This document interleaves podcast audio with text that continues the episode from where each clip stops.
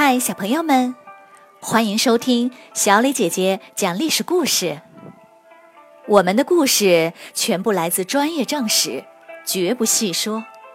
每周一、三、五，来跟我一起听一段故事，了解一段中国历史吧。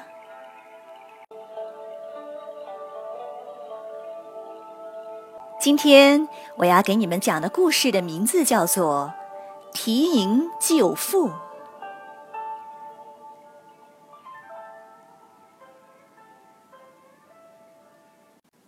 公元前一六七年，汉文帝在位第十三年时，废除了肉刑。肉刑是除死刑外，对罪犯的身体进行残害的处罚方式，通常包括禽刑。异刑、月刑等。禽刑就是在脸上刺字并涂上墨，异刑就是割鼻子，而月刑就是砍脚。受过肉刑的人，不仅身体的伤害永远无法复原，而且无论他走到哪里，都会被人一眼看出来，被大家歧视和侮辱，再也无法融入社会。仅仅犯了一次错，却要饱受一辈子的痛苦，对一个人而言实在是太残酷了。汉文帝怎么会突然要废除肉刑呢？这是因为一个叫缇萦的小女孩。缇萦的父亲叫淳于意，是个齐国人，曾当过管理粮仓的官员，后来跟人学习医术，成了非常有名的医生。淳如意有五个女儿，没有儿子，缇萦是其中最小的一个。这一年，淳于意被人控告犯了罪，要押送到都城长安去受刑。从齐国到长安有两千多里地，少说也要走一个多月。临出发时，他的五个女儿都围在身边，不停的哭哭啼啼。淳于意被哭烦了，说。哭什么哭？哭有用吗？哎，我怎么就没生个儿子呢？几个姐姐听了就哭得更厉害了。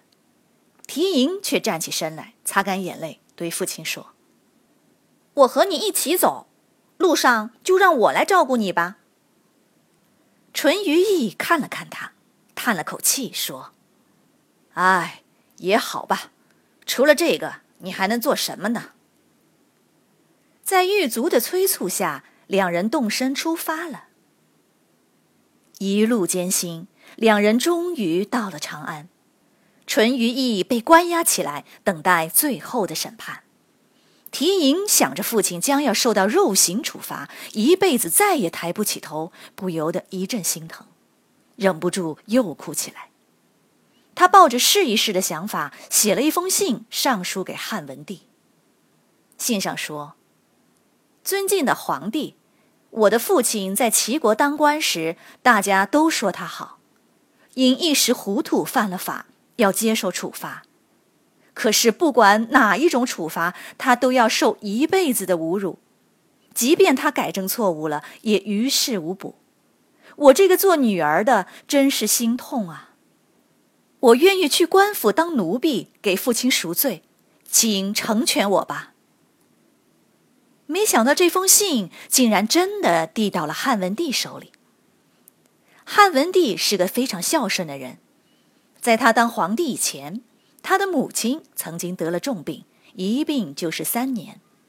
他天天在跟前照顾，煮好的汤药，他一定要亲口尝一尝，看看苦不苦、烫不烫，才给母亲喝。汉文帝看到缇萦的信，心里非常感动。他马上召集大臣们说：“老百姓为什么会犯法呢？那是因为我们教育的不够。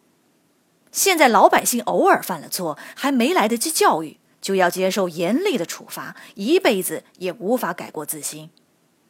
这种既不合情理、效果也不好的做法，应该要改掉。”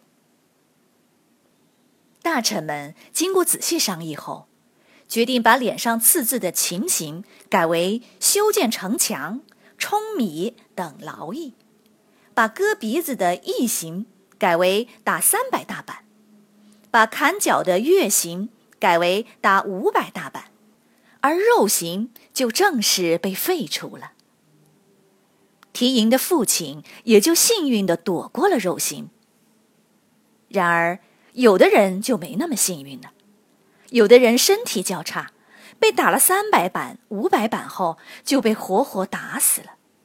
原来的肉刑还能活命的，现在反而变成了死刑。这种情况，汉文帝肯定没有想到。后来到汉景帝时，先把三百板改为二百板，把五百板改为三百板，可是照样还是有人会被打死。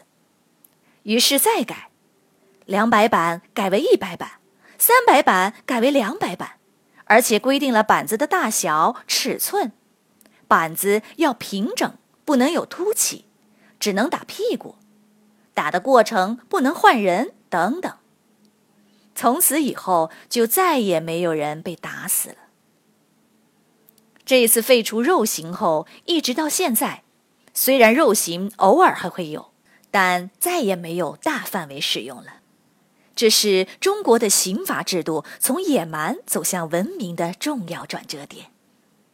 然而，这样一件造福了无数老百姓的大事，竟然源于一个小女孩的试一试，真是意想不到啊！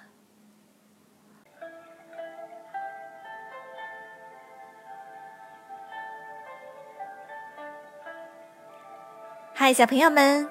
今天的故事就讲到这里，你来说一说，如果你知道某个人犯过法，你会歧视、侮辱他吗？